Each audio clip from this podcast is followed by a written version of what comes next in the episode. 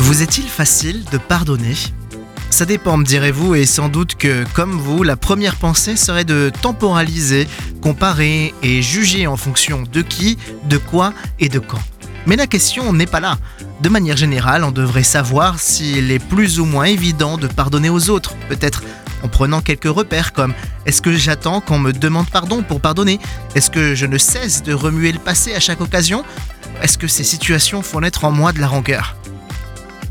Avocat et homme d'État sud-africain et figure emblématique de la lutte contre l'apartheid, Nelson Mandela a écrit En me dirigeant vers cette porte qui allait s'ouvrir pour me conduire à ma liberté, j'avais la profonde conviction que si je n'abandonnais pas mon amertume et ma haine, je serais toujours en prison.